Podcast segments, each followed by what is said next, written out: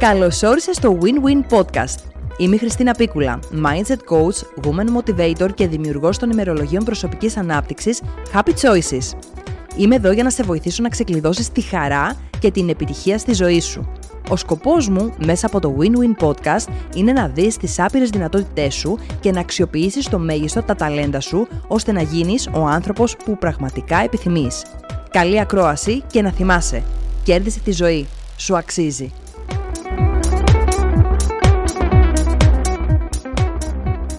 Καλώς ήλθες σε ένα ακόμα επεισόδιο του Win Win Podcast. Είμαι η Χριστίνα Πίκουλα και σήμερα έχουμε, έτσι για αλλαγή, ένα εκπληκτικό ζευγάρι, το οποίο το γνωρίζω από τα social media και σήμερα ήρθε ο καιρός να γνωριστούμε από κοντά και έχω τη χαρά να έχω μαζί μου την Εύα Κόνα και τον Μάνο Δασκαλάκη. Παιδιά, καλώς ήρθατε. Καλώς σε βρήκαμε. Ευχαριστούμε, καλώς σε βρήκαμε. Πολύ χαίρομαι που είσαστε εδώ. Και εμείς. Είστε το πρώτο ζευγάρι που κάνει ποδαρικό στο Win Win Podcast στη νέα version, οπότε στην αναζήτηση αυτή που είχα, έψαχνα να βρω ανθρώπους που εμπνέουν και κάνουν να φέρουν έτσι ένα διαφορετικό αποτύπωμα. Και θεωρώ ότι, επειδή σήμερα θα μιλήσουμε για την οικογένεια, για την αγάπη, για την επιχειρηματικότητα, μπορούμε να ταυτιστούμε μαζί σας και με τα τρία κομμάτια. Ποιος θα θέλει να πει κάποια πράγματα? Μακάρι να βοηθήσουμε. Εγώ ήθελα να ρωτήσω γιατί εμπνέουμε, πώς προκύπτει αυτό. Γιατί θεωρώ ότι είσαστε role models, μπορεί να μην το καταλαβαίνετε αυτό. Όμως βγαίνετε πολύ προς τα έξω, δείχνετε πράγματα από τη ζωή σας και έχετε μια επιχείρηση. Βασικά είσαστε επιχειρηματίες, έτσι. Έχετε μια επιχείρηση η οποία, δόξα τω Θεώ, πάει πάρα πολύ καλά. Έχετε μια οικογένεια η οποία είναι εξαιρετική και εργάζεστε και μαζί. Αυτό από μόνο του θεωρώ ότι είναι μεγάλο challenge. 27 χρόνια εργαζόμαστε μαζί. 27 χρόνια εργάζονται μαζί και πόσα χρόνια σχέση? Στη δουλειά γνωριστήκαμε και συνεχίζουμε έτσι, και με το ίδιο επάγγελμα. Θεωρώ λοιπόν, επειδή. Και το χαιρόμαστε κιόλας. Μα αυτό είναι το ζητούμενο τώρα. Βλέποντας κάποιον στα social σας, το πώς την πειράζεις πάρα πολύ συχνά, το παιχνίδι γενικότερα που γίνεται, το πόσο εσύ. Έχω πιάσει κάτι σκηνές, η Εύα, θα σου το πω. Για πες. Που είναι το σεμινάριο, το κορυφαίο σεμινάριο το οποίο έχετε, το Masterclass που κάνει ο Μάνος. Όπου είναι ο κόσμος μέσα, υπάρχει ένα πλάνο, το οποίο εκεί μου κάνε το κλικ. Και είσαι απ' έξω εσύ, κοιτάς ότι όλα είναι τακτοποιημένα και ο Μάνος μπαίνει εκείνη τη στιγμή για το σεμινάριο. Και μου έδωσες έτσι την εντύπωση ότι είσαι μια γυναίκα η οποία, ρε παιδί μου, είσαι πολύ μεγάλο στήριγμα. Μπορεί να παίζεις μπάλα λίγο πιο πίσω από το Μάνο, γιατί ο Μάνος φαίνεται συνήθως. Όμως θεωρώ ότι στα δικά μου τα μάτια είσαι πάρα πολύ ισχυρή προσωπικότητα. Δεν ξέρω αν είμαι ισχυρή προσωπικότητα, αλλά αυτό που έχω να πω είναι ότι πρέπει να στηρίζουμε τον σύντροφό μας. Να μην το φοβόμαστε αυτό. Να τον θαυμάζουμε, να το θαυμάζουν και τα παιδιά, αν υπάρχουν και παιδιά. Οπότε όλο αυτό σου δίνει μια όθεση να το στηρίζεις. Πάρα πολύ ωραία. Μάνο, πώς είναι να έχεις σύντροφο την Εύα? Κοίταξε, νομίζω ότι αν δεν ήταν η Εύα, δεν θα είχαμε αυτή την επιτυχία που έχουμε. Και γιατί το λέω αυτό? Το λέω γιατί είναι πολλές φορές που χρειάστηκε να έχουμε ακραία επαγγελματική συμπεριφορά, με αποτέλεσμα πολλές γυναίκες να μην μπορούσαν να το δεχτούν αυτό το πράγμα. Όταν λέω ακραία επαγγελματική συμπεριφορά, εννοώ να δουλεύουμε ατελείω τους μήνες, πολύ σκληρά project, τα οποία απαιτούν να μην έχουμε τις καθιερωμένες οικογενειακές μας υποχρεώσεις. Αυτό ειδικά τα πρώτα 3 χρόνια που ξεκινήσαμε την albummake, γιατί εγώ απολύθηκα από μια μισθωτή απασχόληση στην οποία και η Εύα δούλευε παράλληλα από το σπίτι. Οπότε τώρα μιλάμε, συγγνώμη. 2011. Το 2011. Okay. Εκεί λοιπόν χρεοκοπήσαμε, γιατί απολύθηκα και έχασε και η Εύα την αμοιβή. Οπότε για τα πρώτα 3 χρόνια είχαμε πει ότι θα δουλέψουμε ακραία για να φτιάξουμε κάτι πολύ μεγάλο. Και αυτό σήμαινε ότι κάναμε θυσίες πολλές και για τα παιδιά και για την οικογενειακή ζωή. Νομίζω όμως ότι αυτό μας βγήκε αβίαστα με τον Μάνο. Δηλαδή δεν το είπαμε ότι θα δουλεύουμε τόσο πολύ. Μας έβγαινε. Να πούμε ότι το 2011, για ποιον δεν το θυμάται, ήμασταν στην καρδιά της κρίσης, της οικονομικής κρίσης. Το θυμάμαι γιατί μόλις είχα φύγει και εγώ από μια διαφημιστική εταιρεία που εργαζόμουν τότε εκείνο το διάστημα, στην οικονομική υπηρεσία βέβαια, και θυμάμαι ότι γινόταν μεγάλη μάχη εκεί έξω. Το challenge τότε, είμαστε σε μια σχέση, μένουμε ξαφνικά χωρίς εργασία. Πώς συντονίζεστε, δηλαδή? Επίσης, να πω για κάτι άλλο. Ναι.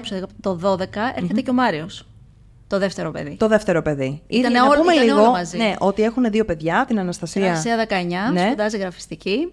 Και ο Μάριος είναι ο μικρός μας που είναι ακτιβηματικού. Οι οποίοι είναι έξω, τους βγάλουμε φωτογραφία μετά όλους μαζί, γιατί είναι έξω και ακούνε τώρα το επεισόδιο. Πώς είναι λοιπόν όταν περνάς την κρίση, έρχεται αυτή η κατάσταση, δεν έχουμε δουλειά, δεν μπαίνουν χρήματα στο σπίτι, να το πούμε απλά. Ακριβώς. Έτσι. Και έρχεται και το δεύτερο παιδί. Πώς είναι αυτό το μεταξύ σας, γιατί είσαστε εδώ, είσαστε για συγκεκριμένο λόγο, είπαμε σήμερα εδώ. Βλέπω πάρα πολλές φορές τα ζευγάρια, πολύ πιο απλές κρίσεις, να μην μπορούν να τις διαχειριστούν, να κρασάρουν όπως συχνά λέω, και να απομονώνονται και τελικά να χωρίζουν. Πώς λοιπόν εσείς, ποιες ποιότητες χρησιμοποιήσατε ώστε να μείνετε συνδεδεμένοι? Νομίζω ότι αν θες να προχωρήσεις τη ζωή σου, δεν μπορεί κάτι να σε κρατήσει πίσω. Τόσο απλά. Τόσο απλά. Προφανώς είναι τόσο απλά και πάντα έχουμε με την Εύα μια ερώτηση που κάνουμε στον εαυτό μας. Είναι χρήσιμο αυτό που κάνουμε. Αλλά για να κάνεις αυτή την ερώτηση πρέπει να έχεις ένα βαθύ σκοπό από κάτω. Οπότε εγώ και η Εύα αυτά τα έχουμε λύσει πολλά χρόνια πίσω. Οπότε το ένα φέρνει το άλλο. Δηλαδή είναι χρήσιμο αυτό που κάνουμε. Ο σκοπός έχει καθιερωθεί. Τέλεια. Και πολλές φορές λέω ότι όπως ανοίγεις μια επιχείρηση και φτιάχνεις 2-3 παραγράφους, ποιος είναι ο σκοπός της επιχείρησης σου, έτσι είναι και στο γάμο. Ποιος είναι ο σκοπός της συνύπαρξής μας, ΑΒΓ. Αυτή η ερώτηση όμως, συγγνώμη Μάνο, ήρθε εμπειρικά. Δεν ήταν συνειδητή τότε. Νομίζω απλά το είχαμε. Ναι. Και συνειδητά τώρα μπορούμε να πούμε ότι αυτό πρέπει να βρίσκεις το σκοπό σου. Τέλεια. Ποιος είναι λοιπόν ο σκοπός της Εύας και του Μάνου, του Μάνου και της Εύας? Για πείτε μου λίγο. Σε ποιους τομείς όμως? Είναι πολλοί τομείς. Θα έλεγα πρώτα επαγγελματικά και ύστερα οικογενειακά. Γιατί αυτό που βγάζετε προς τα έξω είναι το επιχειρηματικό κομμάτι και είστε έτσι κι αλλιώς οικογένεια. Οπότε πώς θα μπορούσαμε να πούμε ότι είναι ο δικός σας σκοπός? Επαγγελματικά να πω εγώ ότι μεγαλώσαμε μέτρια.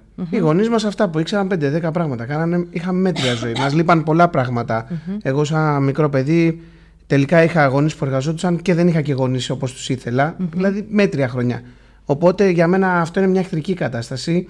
Ήθελα καταρχάς να έχουν τα παιδιά μας ένα μεγαλύτερο έδαφος να πατήσουν όταν θα βρεθούν 20-25 χρονών. Το οποίο τουλάχιστον για την Αναστασία κάτι καταφέραμε τώρα. Έχει να πατήσει η Αναστασία και να σπουδάσει αυτό που θέλει, γιατί και εγώ δεν σπούδασα αυτό που ήθελα. Τελείωσα το Λύκειο, με το ζόρι βαριόμουν να διαβάσω. Ο πατέρας μου το πήρε πρέφα, οπότε μου έκοψε και τη δέσμη. Δεν έγινα και ποτέ πιλότος, οπότε εγώ κατέληξα να μεγαλώνω και χωρίς αποστολή. Απλά με ένα επάγγελμα που μου άρεσε να κάνω. Οπότε όλα αυτά ήταν μια εχθρική κατάσταση για μένα. Εγώ πρώτα απ' όλα ήθελα να δημιουργήσω κάτι για τα παιδιά μου, ώστε να τους δώσω εφόδια σε όριμη ηλικία να διαλέξουν να κάνουν αυτό που τους αρέσει. Κινητοποιούμε δηλαδή πάρα πολύ από αυτό το πράγμα και επίσης κινητοποιούμε ότι επειδή δεν υπάρχει σταθερότητα. Η σταθερότητα είναι πτώση, είναι κάθοδος. Όποιος μένει σταθερός ουσιαστικά είναι στην κάθοδο. Οικονομικά αποδεικνύεται ότι σε πιέζει ο πληθωρισμός, σε πιέζουν πάρα πολλά πράγματα, με αποτέλεσμα να βρίσκεσαι σε συνεχόμενη πτώση. Άρα η ανάπτυξη επαγγελματική είναι μονόδρομος και για την επιβίωσή μας. Έχεις πάρα πολύ δίκιο σε αυτό που λες. Ξέρω. Και αναρωτιέμαι. Και αναρωτιέμαι, γιατί και εγώ είμαι άνθρωπος ο οποίος ψάχνεται συνέχεια, ψάχνει να δει τι καλύτερο μπορεί να κάνει, ψάχνει να δει όχι πώς είμαι τώρα, αλλά πώς μπορώ να είμαι σε 1 χρόνο, σε 2 χρόνια, σε 5 χρόνια. Γιατί οι ανάγκες μου, οι δικές μου αλλάζουν, η οικογένεια που θέλω να δημιουργήσω θα έχει άλλες απαιτήσεις, άλλες ανάγκες. Οπότε χτίζω αυτό το κομμάτι αυτή τη στιγμή. Και αναρωτιέμαι, ρε Μάνο και Εύα, ότι πώς είναι ορισμένοι άνθρωποι. Αυτό πραγματικά με δυσκολεύει. Το βλέπω μεν συναίσθηση, αλλά πραγματικά με δυσκολεύει στο να το κατανοήσω απόλυτα. Το ότι μένουν σταθεροί, μένουν στάσιμοι, όχι σταθεροί. Βολεύονται. Γιατί η σταθερότητα, ναι, είναι ok κάπως να είναι κάποιος σταθερός. Η στασιμότητα όμως, που δεν βλέπουν αυτή την κάθοδο, είναι τρομακτικό να βλέπεις κάποιους ανθρώπους έτσι. Πάρα πολλοί άνθρωποι. Υπάρχει άγνοια. Άγνοια κινδύνου, ακριβώς αυτό πήγα να πω. Άγνοια κινδύνου, έτσι. Άγνοια κινδύνου. Έχω την εντύπωση ότι στο masterclass το οποίο έχετε δημιουργήσει, δίνεται πάρα πολύ αξία στους ανθρώπους και πιστεύω ότι υπάρχουν αυτά τα aha moments. Δηλαδή λένε, τι λέει αυτός ο τύπος εδώ πέρα. Ποιο είναι η κινητήριος δύναμη πίσω από το masterclass και τι μπορούν να μάθουν οι άνθρωποι? Καταρχάς στο masterclass δεν υπάρχουν aha moments. Γιατί πάντα έρχονται οι άνθρωποι, προσελκύω τους ανθρώπους που έχουν καταλάβει τι κάνω στο masterclass. Να πω ότι έρχονται άνθρωποι που είναι φιλόδοξοι, κυρίως επαγγελματίες, επιχειρηματίες, έρχονται και εργαζόμενοι, αλλά κυρίως έρχονται άνθρωποι που ακριβώς έχουν καταλάβει ότι δεν μπορώ να μείνω στάσιμος. Μόνο τέτοιοι άνθρωποι έρχονται. Κανένας δεν βγάζει λεφτά από την τσέπη του για να έρθει, αν δεν έχει αυτό το πρότυπο μέσα του. Στο τελευταίο masterclass που έκανε προχθές, εγώ αυτό που παρατήρησα, ήρθαν και άνθρωποι πιο μεγάλης ηλικίας. Και αυτό ήταν πολύ ενδιαφέρον. Ναι, στο συγκεκριμένο ήταν γιατί μας πλευρίσανε μια ομάδα επιχειρηματιών οι οποίοι έχουν ένα δικό τους group και μαζεύονται και κάνουν σεμινάρια, οπότε είναι πιο φτασμένοι επιχειρηματίες και ήρθανε, γι' αυτό και διαπιστώσαμε, ήταν πιο πολλοί οι άνθρωποι που ήταν πιο μεγάλης ηλικία. Να επιστρέψουμε λίγο στο σκοπό. Εύα, ναι. Αν λέγαμε ότι έχεις ένα σκοπό ζωής, για παράδειγμα. Λοιπόν, ο σκοπός ζωής είναι τα παιδιά μας, αφού έχουμε παιδιά κιόλας. Όχι απλά να μας αγαπάνε, να μας θαυμάζουν. Είναι πολύ σημαντικό τα παιδιά να σε θαυμάζουν και όχι απλά να σε αγαπάνε επειδή είσαι η μαμά ή ο μπαμπάς. Για ποιους λόγους πιστεύεις η Αναστασία και ο Μάριος σας έχουν ψηλά και σας θαυμάζουν? Και μας θαυμάζουν. Ναι. Δύσκολη ερώτηση. Δεν ξέρω να σου πω γιατί μας θαυμάζουν. Φαίνεται πάντως ότι μας θαυμάζουν. Όμως έχω να σου πω μια ιστορία με την Αναστασία που ίσως αυτό σε ξεκλειδώσει λιγάκι. Η Αναστασία πέρασε μια δύσκολη φάση στη ζωή της. Τώρα θα μπορεί και να δακρύσω λίγο. Με ένα παιδί που τα είχε και είχε πολύ κακή μεταχείριση. Πήγαμε νοσοκομείο με μελανιές και όλα αυτά. Πήγαμε στο νοσοκομείο γιατί δεν το ξέραμε, γιατί νομίζαμε ότι είχε λευχαιμία. Okay. Κάναμε εξετάσεις, τέλος πάντων δεν είχε κάτι το παιδί. Έπρεπε μετά από ένα μήνα να βγει μια εξέταση για να δούμε κάτι με την υγεία της. Σε αυτό το μήνα μάθαμε τι είχε γίνει. Λοιπόν, όταν πήγαμε στη γιατρό για να τη ρωτήσουμε, να της πούμε, να δούμε τις απαντήσεις και της εξήγησα τι είχε γίνει, λέει η γιατρός στην Αναστασία, Αναστασία, μπράβο που είπες, ανοίχτηκες και τα είπες στη μαμά και στον μπαμπά. Και η Αναστασία λέει, δεν έκανα τίποτα. Αν δεν ήταν η μαμά μου, θα είχα κάνει τίποτα εγώ. Δεν θα μπορεί και να μην ήμουν εδώ. Τώρα συγκινούμε με αυτά. Λίγο. Τι ωραία δουλειά έχετε κάνει και έχει συγκινηθεί και ο Μάνος. Λυπάμαι πάρα πολύ που η Αναστασία χρειάστηκε να περάσει κάτι τέτοιο. Λυπάμαι και τη δική σας την πλευρά, σαν γονείς, να καλείστε να διαχειριστείτε κάτι τέτοιο. Όμως πιστεύω ακράδαντα ότι αυτά τα challenges, αυτές οι προκλήσεις, αυτά τα πράγματα που κανένας δεν μας διδάσκει στη ζωή, είναι αυτά τελικά που μας πάνε και το βήμα παραπέρα, έτσι, το extra mile και μας εξελίσσουν. Οπότε σας συγχαίρω και τους δύο για την εξαιρετική δουλειά που έχετε κάνει με τα παιδιά σας. Είναι ένα πολύ σημαντικό δείγμα αυτό που λες. Ναι, αυτό το παράδειγμα. Αυτό τα περικλεί νομίζω όλα. Έτσι, ναι, αν λοιπόν μπορώ και εγώ να απαντήσω αυτό που ρώτησες, το για ποιο λόγο μας θαυμάζουν τα παιδιά, είναι ότι είναι ευτυχώς έχουν μια ελευθερία, μπορούν να μας μιλήσουν. Ευτυχώς. Δεν πέρασε καιρός για να δημιουργηθεί μεγαλύτερο πρόβλημα από ό,τι ήτανε. Και νομίζω ότι και ο Μάριος νιώθει ελεύθερος και πολλές φορές συμμετέχουν στα πάντα τα παιδιά. Δηλαδή ακόμα και αν έχουμε μια επαγγελματική συζήτηση για κάποιο πελάτη, για κάποιο εργαζόμενο, για ένα project της δουλειάς, το ακούνε και λέμε, εσείς τη γνώμη έχετε. Απλά να πούν τη γνώμη τους. Έχουν μάθει να λένε τη γνώμη τους. Είναι τόσο εκπληκτικό, γιατί σκέφτομαι τον τρόπο που μεγαλώσαμε εμείς. Έτσι, σχέση, εγώ τουλάχιστον εγώ. Εγώ συμμετείχα, μου άρεσαν πάρα πολύ οι συζητήσεις των μεγάλων και απολάμβανα πάρα πολύ να κάθομαι στα οικογενειακά τραπέζια και να ακούω τι λένε οι μεγάλοι. Μου άρεσε πάρα πολύ αυτό. Όμως, όχι τόσο σε μένα, και σε μένα έχει συμβεί, αλλά και σε άλλα παιδιά που τυχαίναμε να είμαστε σε αυτά τα τραπέζια. Δεν μπορούσα να πείτε τη γνώμη. Αν έλεγε κάποιο παιδί τη γνώμη του, του έλεγαν, έλα, σταμάτα τώρα εσύ. Δεν ξέρεις εσύ από αυτά. Σταμάτα εσύ να μιλάς τώρα για αυτά. Δεν είναι δική σου δουλειά. Με αποτέλεσμα, όταν είσαι σε μια τέτοια ηλικία που χαρτογραφείς επί της ουσίας τον κόσμο, αρχίζεις μετά να αμφιβάλλεις για τον εαυτό σου. Έτσι. Δεν χτίζεις αυτοπεποίθηση κάτω από αυτές τις συνθήκες. Και μετά είναι πολύ δύσκολο και να ενσωματωθείς και να συνδεθείς με άλλους ανθρώπους, αλλά πάντα αμφιβάλλεις ότι μήπως αυτό τώρα δεν είναι για μένα, μήπως αυτή η συζήτηση δεν είναι για μένα για να πω τη γνώμη μου. Και ισχυρά, με αυτοπεποίθηση δηλαδή, να την εκφράσω στην παρέα μου, στον σύντροφό μου. Έτσι, σε ένα πανεπιστήμιο αύριο μεθαύριο που μπορώ να παρουσιάσω μια εργασία, για παράδειγμα. Οπότε είναι πάρα πολύ σημαντικό και πάρα πολύ ωραίο αυτό το οποίο κάνετε. Είναι σαν να αντλύνουν προβλήματα. Πώς. Δηλαδή τους λες ποια είναι η γνώμη και αμέσως αρχίζουν να δουλεύει το μυαλό τους.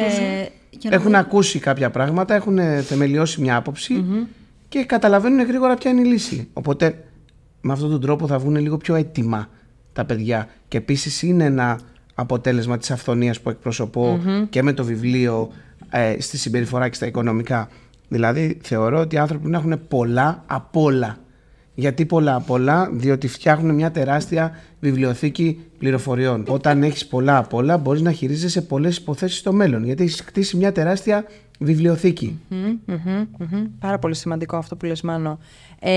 Τώρα να μιλήσουμε λίγο για την αυθονία, όπου μιλάμε τώρα για την αυθονία 20 χρόνια πίσω, θέλω να σε πάω, έτσι. Πώς σκεφτόσουν την αυθονία τότε, υπήρχε, περνούσε από το μυαλό σου, γιατί κατάλαβα ότι δεν μεγάλωσες κατά αυτόν τον τρόπο. Όχι. Εννοείς όταν ξεκινήσαμε την εταιρεία μας. Ναι. Τότε σκεφτόμουν πώς θα έχω έναν μισθό και θα βγω στη σύνταξη κάποια στιγμή στη ζωή μου. Αυτό μου έμαθε ο πατέρας μου, και ότι πρέπει να έχω ασφάλεια οίκα. Αυτά ήταν τα... Η επιτυχία στη ζωή ήταν αυτά. Εσύ είχες πάει λοιπόν στο άλλο άκρο, και εκεί αυτό έχει πάρα πολύ ενδιαφέρον. Έχετε πάει μαζί στο άλλο άκρο, γιατί ξέρω βασικά και βιωματικά, αλλά και από τους ανθρώπους με τους οποίους συνεργάζομαι, το πόσο δύσκολο είναι να ξεριζώσεις τις οικογενειακές πεποιθήσεις, τις περιοριστικές πεποιθήσεις που έχεις φορτωθεί, ότι παιδάκι μου με τη δουλίτσα σου, να παίρνεις το μισθό σου. Μαράθηκαν. Έτσι. Δεν ξεριζώθηκαν, μαράθηκαν. Διότι από μικροί πήγαμε, ζήσαμε μόνοι μας, οπότε μαράθηκαν όλα αυτά. Δεν υπήρχε η μαμά, ο μπαμπάς, τα πεθερικά μου να μας πιλατεύουν και να μας λένε. Να δίνουν, πώς να το πω, άλλες ευκαιρίες αυτές που θέλαμε. Ναι. Και θα μας πηγαίνουν προς σαν λείπασμα. Ναι. Δεν έπεφτε λείπασμα, οπότε μαράθηκαν. Ναι, αλλά αυτό όμως πρέπει να είναι και για τους δύο. Δηλαδή να θέλουν και οι δύο να αναπτυχθούν και να κάνουν κάτι. Μα αυτό είναι εκπληκτικό. Γι' αυτό είναι εκπληκτικό σε εσάς τους δύο. Γιατί είσαστε και οι δύο και πάτε μπροστά. Αυτό φαίνεται τουλάχιστον. Θέλω να μου πείτε λίγο αν υπάρχουν challenges μεταξύ σας, τα οποία. Πριν παράδειγμα, πούμε τα challenges, θα σε διακόψω. Ναι. Θέλω να πω κάτι, γιατί πολλά ζευγάρια που ακούνε αυτή τη στιγμή νομίζουν ότι το έχουν λύσει το θέμα. Είναι από κάτω ο μπαμπάς ή η μαμά και νομίζουν ότι επειδή το συζητάνε στο σπίτι και λένε ότι ξέρεις κάτι, η γνώμη τους δεν μετράει, κάνουν λάθος. Είναι από κάτω. Αν διαβάσεις και το βιβλίο του Χριστάκη, που είναι καθηγητής του Χάρβαρντ και λέει το συνδεδεμένοι, είναι ικανοί άνθρωποι από τον κάτω όροφο, από την κάτω πολυκατοικία, από την δίπλα πολυκατοικία και από όλη τη γειτονιά να σε επηρεάσουν χωρίς να το καταλαβαίνεις. Πρέπει να είσαι μακριά από τους γονείς σου. Είναι σημαντικό, οι γονείς είναι άλλη version. Μακριά. Αυτή τη συμβουλή μου έχει δώσει η μαμά μου, με την οποία δεν είχα καλές σχέσεις. Τώρα μια χαρά είμαστε. Ναι. Αυτή τη συμβουλή μου είχε δώσει η μαμά μου. Αν ποτέ παντρευτείς ή έχεις σύντροφο, δεν θα μένω ούτε εγώ μαζί σου, ούτε τα πεθερικά σου, αλλά θα είσαι και οικονομικά ανεξάρτητη. Μακριά. Τώρα συγκινούμε και εγώ, γιατί εγώ έχω χάσει τη μαμά μου, όμως ήταν κάτι το οποίο μου έλεγε πάντοτε και μου έλεγε: θέλω να έχεις φτερά να πετάς τόσο μακριά, να βλέπεις τον κόσμο, να είσαι μακριά από μένα, να μην έχεις την ανάγκη μου και να έχεις και τις ρίζες εδώ που ξέρεις ότι ανά πάσα ώρα και στιγμή, αν χρειαστείς κάτι, είμαι εδώ για σένα. Πολύ καλό. Ήτανε... Πολύ καλό. Ανά πάσα στιγμή είμαστε εδώ. Ναι. Πάρ' τα φτερά σου, πέτα. Ακριβώς. Ναι. Δεν νομίζω ότι μεγαλώνουν πολλοί γονείς τέτοια παιδιά. Οι περισσότεροι γονείς είναι: μην έχεις φτερά, μην φύγεις μακριά, σε θέλω εδώ να με βοηθάς. Έχω ανατριχιάσει. Να σε γεροκομίσω, έχω ακούσει. Να είναι υποχρέωσή σου. Ναι. Το έχω ακούσει και εγώ στη δική μου οικογένεια, να τα λέμε λίγο τα πράγματα έξω από τα δόντια. Γιατί μου αρέσει να μιλάω και βιωματικά και να καταλάβει, να καταλάβει το κοινό το οποίο μας ακούει, ότι δεν έχουμε έρθει εδώ να δείξουμε τι τέλειες και φανταστικές ζωές ζούμε, αλλά να δείξουμε και από κάτω τι background υπάρχει και τι έχουμε κάνει για να φτάσουμε σε ένα καλό επίπεδο τώρα. Έτσι. Δεν υπάρχει τέλεια σχέση. Ακριβώς. Δηλαδή, κτίζεται όλο αυτό. Και ξεκινάμε από το ότι τα παιδιά δεν μας ανήκουν, τους ανήκουμε. Εξαιρετική τοποθέτηση. Πείτε μου τώρα να πάμε λίγο, γιατί ο κόσμος θα θέλει να ακούσει, ναι ρε Μάνο, ναι ρε Εύα, πείτε μας λίγο όμως εκείνες τις μέρες οι οποίες είναι οι πιο δύσκολες, πιο προκλητικές. Που τα έχετε πάρει λίγο στο κράνιο, ένας πελάτης. Ποιος πελάτης, και μεταξύ μας μπορεί να μην καλύπτουμε ένα τον άλλο. Λέω πελάτης επειδή είσαστε μαζί και στο επαγγελματικό ή και μεταξύ σας. Γενικά τα συζητάμε πάρα πολύ στο σπίτι, οπότε έχουμε κοινά πράγματα να πούμε, και αυτό είναι πολύ ωραίο. Αλλά τώρα, αν είμαστε τσακωμένοι εμείς οι δύο, κοιτάζουμε ποιος είναι πιο πολύ τσαντισμένος, ο άλλος κάνει λίγο πίσω. Μέχρι να... Τώρα, αν είμαστε και δύο τσαντισμένοι, δεν ξέρω τι γίνεται. Εντάξει, έχει γίνει και προφανώς έχουμε τσακωθεί. Δεν είμαστε πάντα με λίγα άλλα όλα. Προφανώς έχουμε τσακωθεί και έχουμε διαφωνήσει για θέματα που είναι πολύ σοβαρά και επαγγελματικά και οικογενειακά. Αλλά πάντα ισχύουν αυτά τα δύο τις περισσότερες φορές. Ότι ο ένας όταν έχει νεύρα, ο άλλος κάνει λίγο όπισθεν, δεν πατάει γκάζι και ο άλλος. Και το δεύτερο είναι ότι είναι χρήσιμο αυτό που κάνουμε, είναι χρήσιμο αυτό που λέμε. Δηλαδή αυτή η ερώτηση πάντα έρχεται να ισορροπήσει τα πάντα. Ρε φίλε, είναι χρήσιμο αυτό που κάνουμε. Να διαφωνήσω λίγο. Δεν νομίζω ότι έχουμε τσακωθεί για σημαντικά πράγματα. Όχι. Επειδή είπες ότι... Όχι, αλλά πολλοί άνθρωποι που μας ακούνε μπορεί να τα θεωρούν πολύ σημαντικά τα απλά πράγματα. Mm. Απλά πράγματα. Μπορεί να διαφωνούμε για τον τρόπο χειρισμού στην κουζίνα. Λέμε. Ναι, δεν είναι σημαντικό. Για... Δεν είναι τόσο σημαντικό. Δεν είναι σημαντικό για σας. Για μια γυναίκα όμως, η οποία για παράδειγμα είναι στο σπίτι νοικοκυρά και το μέλημά της είναι. Το οποίο δεν είναι κακό να πούμε έτσι, όχι, αλλά το μέλημά της είναι να είναι το σπίτι άρτια και όλα στην εντέλεια. Έτσι. Είναι παγίδα αυτό όμως, να το πούμε και αυτό. Είναι παγίδα. Mm-hmm. Γιατί δεν πάει μπροστά τη γυναίκα. Δηλαδή θα μπορούσε να κάνει και άλλα πράγματα που να προσφέρουν στην οικογένεια και το να είσαι πίσω από έναν νεροχύτη ή από κάτι. Είναι παγίδα. Mm-hmm. Κάποια στιγμή δηλαδή θα βαρεθείς. Δηλαδή είναι λίγο μονότονο να κάνεις συνέχεια το ίδιο πράγμα.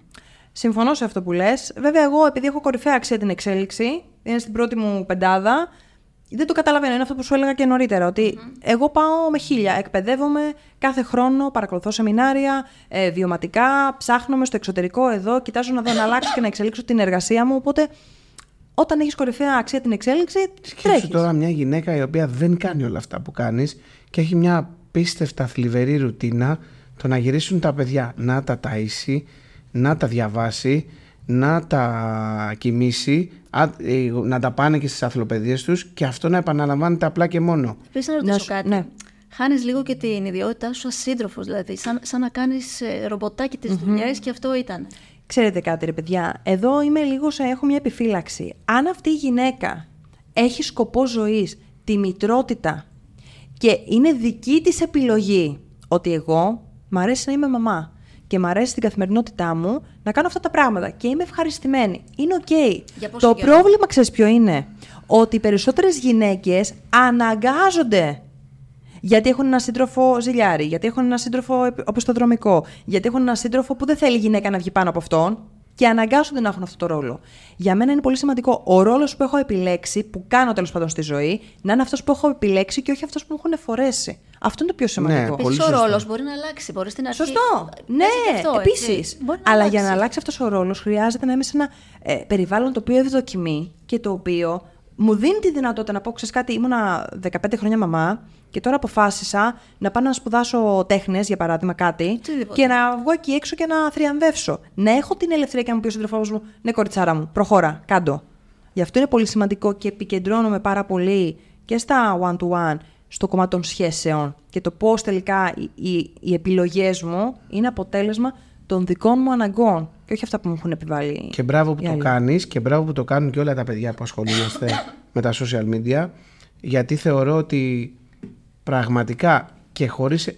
Υπάρχει τόσο κενό έξω εκεί στον κόσμο, τόσο άσχημες αφετηρίες για πολλούς ανθρώπους, που θεωρώ απαραίτητη την ύπαρξή μας στα social media. Ακριβώς. Θεωρώ ότι και το Instagram και το TikTok, χωρίς όλους εμάς, και το Facebook προφανώς, χωρίς όλους εμάς, θα ήταν πιο πίσω ακόμα η κοινωνία.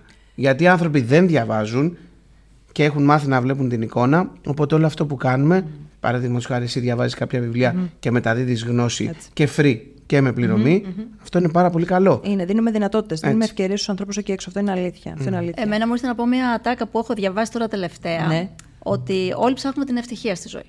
Λοιπόν, η ευτυχία είναι η έλλειψη ανασφάλειας σε όλους τους τομείς. Αν αυτό το καταλάβουμε, τότε θα κάνουμε πολλά βήματα παραπέρα. Πάμε λίγο τώρα. Θέλω να μου πεις ποιο είναι το νούμερο 1, το κορυφαίο πράγμα που αγαπάς στο Μάνο.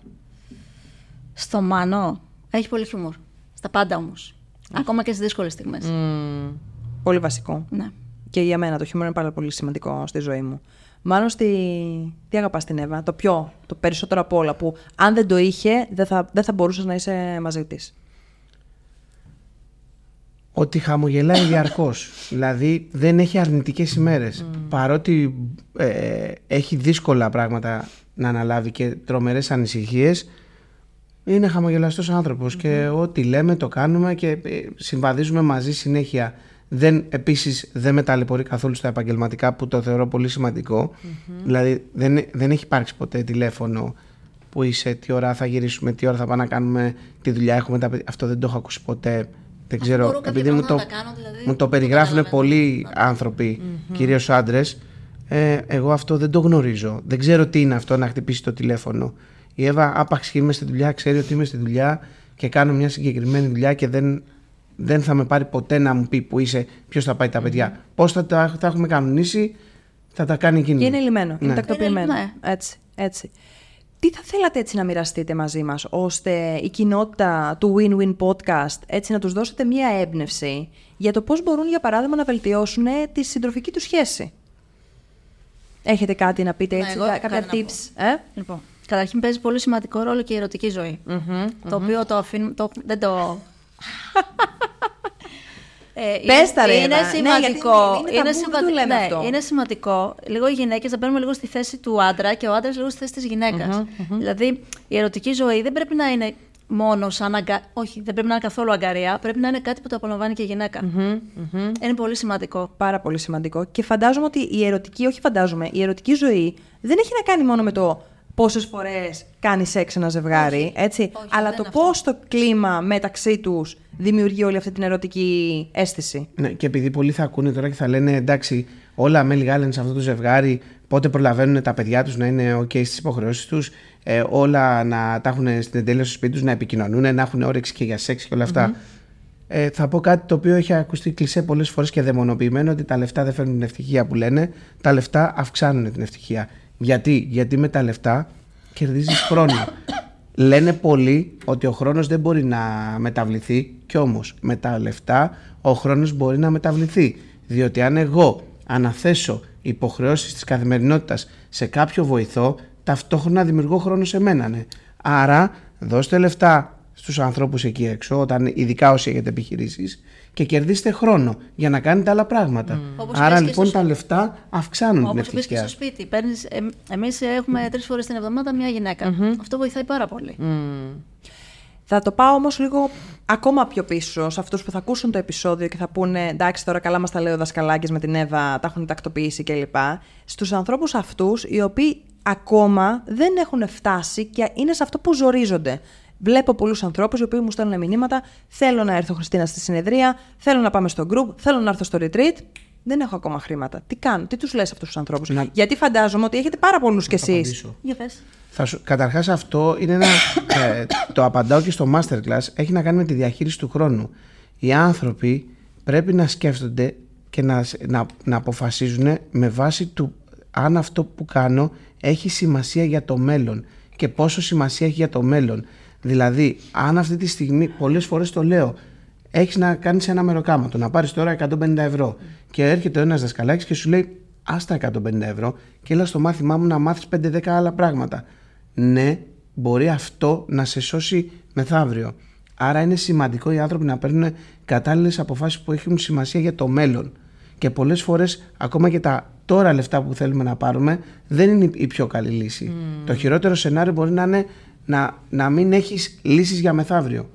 Γι' αυτό πρέπει να κάνεις μια διαχείριση του χρόνου σου στο τι ασχολείσαι. Προτεραιότητες. Όταν και εγώ ήμασταν με την επιχείρηση τα πρώτα 3 χρόνια που ήμασταν σε όλο καριέρα, ειδικά στον πρώτο χρόνο και στο δεύτερο που είχαμε τους πρώτους 2 υπαλλήλους, εγώ τους παράτησα 4-5 φορές και πήγα σε σεμινάρια. Και την άφησα μόνη της στο μαγαζί. Της λέω: εγώ θα πάω, γιατί εδώ υπάρχει κενό και πρέπει να το λύσουμε αυτό το κενό. Άρα είναι πολύ σημαντικό το πώς στο τώρα μου, επί της ουσίας, κάνω τις κατάλληλες κινήσεις και επενδύω για το αύριο. Ακριβώς. Έτσι. Εξαιρετικό. Είναι πολύ, πολύ ωραίο mindset, γιατί οι περισσότεροι είμαστε στο τώρα και στο πόσο. Στο coaching υπάρχει ο πόνος ειδονή. Υπάρχει ένα τεστ το οποίο κάνουμε και λέμε αυτή τη στιγμή αυτό που θα ζήσω θα μου δώσει απόλαυση ή πόνο. Και πάντα χρειάζεται αυτό που βιώνω εκείνη τη στιγμή να το δω και με το μέλλον. Δηλαδή, η απόφαση που θα πάρω. Μήπως τώρα, για παράδειγμα, πάω για κοκτέιλ με τους φίλους, διασκεδάσω και σε ένα χρόνο από τώρα, για παράδειγμα, χρωστάω μαθήματα. Ακριβώς. Έτσι. Αν δεν πονέσεις, δεν μπορείς να έχεις αποτελέσματα. Είναι νόμος αυτό. Ναι, γιατί ξέρεις τι, νομίζω ότι οι περισσότεροι άνθρωποι το βλέπουν επιτυχημένους ανθρώπους. Βλέπουν μόνο την κορυφή και βγαίνω και συχνά και δείχνω τα γκρίζα κομμάτια.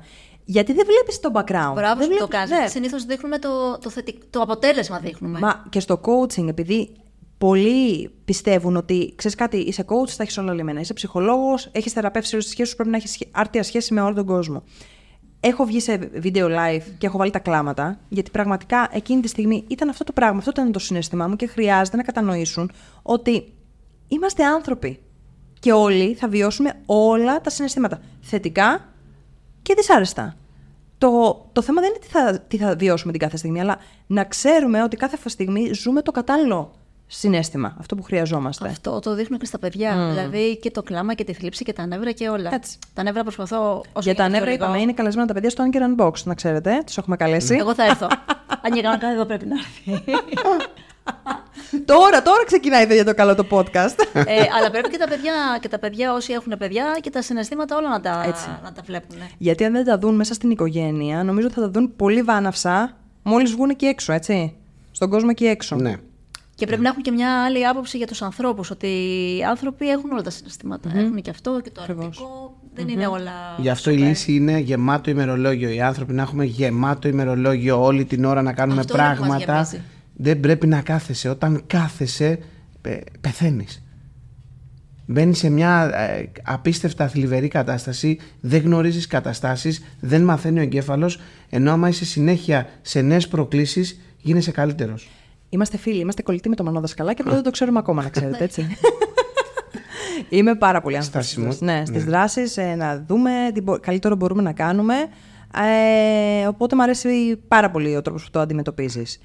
Πείτε μας νέα σχέδια, νέα πράγματα που έρχονται την επόμενη χρονιά, το 2024 που μόλις ξεκίνησε. Για τα επαγγελματικά, οικογενειακά, ό,τι θέλετε. Ό,τι θέλετε να μοιραστείτε μαζί μας. Οικογενειακά τους λέω να κάνουμε άλλο ένα παιδάκι. Με τίποτα. Παιδιά, τώρα σας υπάρχετε το ζουμί. Δεν έχουμε πει τις ηλικίες σας. Είσαστε γύρω στα 40. Εγώ θα κλείσω τα 50 του χρόνου. Τι έγινε, τι πάθατε, παιδιά. Σοκ και δέος. Και εγώ 46 θα κλείσω τώρα. Μικρότερος. Εύα, εδώ είναι. Έτσι. Πήρε το τεκνό.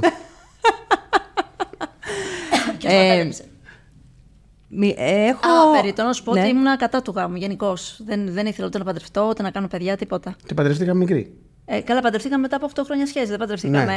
Οκ, ναι. Αλλά το πήρε το αγόρι. Το πήρα το.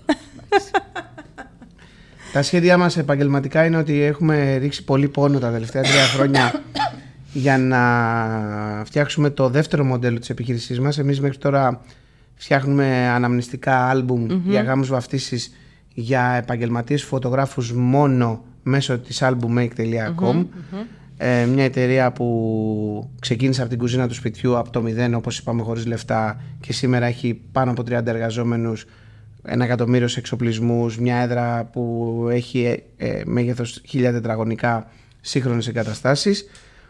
Αλλά αυτό που θέλουμε να κάνουμε τώρα και θα βγει το 2024 είναι αναμνηστικά δώρα για retail customers, δηλαδή για όλη την Ελλάδα, για κάθε ενδιαφερόμενο. Και μιλάμε για καμβάδες, κορνίζες, plexiglass, επιτραπέζια, album, photo books, αναμνηστικά, όλα αυτά, μπλουζάκια, πάρα πολλά πράγματα, ένα μεγάλο εύρος από προϊόντα, τα οποία είναι όλα έτοιμα. Το δουλεύαμε 3 χρόνια αυτό το project, πολύ κόπο, πολλά λεφτά που έχουμε ρίξει, και τώρα που κάνουμε το podcast αναμένεται να το ξεκινήσουμε αυτές τις μέρες. Με το καλό, εύχομαι να σας φέρω και πάρα πολύ καλή ενέργεια και γούρι, πραγματικά καλές πωλήσεις να έχετε. Και επειδή τα αναμνηστικά δώρα τα δίνουμε πάντοτε σε ανθρώπους που αγαπάμε, έτσι, εύχομαι με τα δώρα που θα δίνει ο κόσμος, τα δικά σας δώρα, να κάνει ακόμα περισσότερο τους ανθρώπους χαρούμενους εκεί έξω. Είναι προσωποποιημένα δώρα, δηλαδή αυτό είναι τέλεια δώρα για τις οικογένειες και για τα ζευγάρια. Και είναι και ιδιαίτερα δώρα, δηλαδή είναι plexiglass τα οποία είναι πολύ χοντρά, τα οποία στέκονται στο τραπέζι, είναι διαφορετικοί τρόποι απεικόνησης. Πολύ ωραία, πάρα πολύ ενδιαφέροντα όλα όσα μας λέτε. Έτσι, θέλετε να κάνετε ένα κλείσιμο με μια προτροπή, με μια συμβουλή στους ανθρώπους που ακούν το Win-Win Podcast? Εγώ θέλω να ξαναεπισημάνω. Ακούγεται κλισέ, το έχω πει πολλές φορές, μακριά από τους γονείς. Και ο λόγος που θα είσαι μακριά από τους γονείς είναι ότι είναι μια διαφορετική version, παλαιωμένη version, και όσο τους έχεις μέσα στα πόδια σου θα επηρεάζουν τη δική σου version. Τελεία και παύλα. Όσο και να θες να πιστεύεις ότι είναι από κάτω και τους έχω σε απόσταση, κάνεις μεγάλο λάθος. Υπάρχει η εκπομπή τους, υπάρχει η άβρα τους, θα σε επηρεάζουν σε πολλές αποφάσεις. Αυτό είναι το πιο σημαντικό, και η επικοινωνία. Το δεύτερο, συγγνώμη, αγαπή. Και η επικοινωνία. Πρέπει τα ζευγάρια να επικοινωνούν, να εκφράζονται ελεύθερα, αυτό που κάνεις με ενοχλεί. Αυτό που κάνεις μου αρέσει. Με σεβασμό όμως. Να το λες, με ενοχλεί αυτό. Αυτό μου αρέσει. Να ξέρει ο άλλος. Να του δίνεις στην ουσία μια διαδρομή, έτσι. Ναι, και να ρωτάμε κι εμείς. Είσαι εντάξει με αυτό που κάνω, είσαι ok. Σε πειράζει να πάω εκεί? Λοιπόν, εγώ έχω να πω σε όλους τους τομείς ότι επειδή όλοι ψάχνουμε την ευτυχία, ευτυχία είναι η έλλειψη ανασφάλειας. Σε οικονομικό κομμάτι, σε ερωτικό κομμάτι, στο εσωτερικό μας κομμάτι, σε οτιδήποτε. Πολύ ωραία, πάρα πολύ ωραία. Παιδιά, σας ευχαριστώ πάρα πολύ που συνδημιουργήσαμε. Πραγματικά ήταν μια απολαυστική συζήτηση και ήταν σαν να σας γνωρίζω, γιατί σας παρακολουθώ μέσα από τα social media, οπότε νομίζω ότι υπάρχει έτσι κι αλλιώς μια σύνδεση. Ευχαριστούμε και σένα που άκουσες ή είδες ένα ακόμα επεισόδιο του Win Win Podcast. Σου υπενθυμίζω να κάνεις εγγραφή στο κανάλι μου στο YouTube και φυσικά να πατήσεις το κουδουνάκι για να έχεις όλες τις σχετικές ενημερώσεις. Τα λέμε στο επόμενο.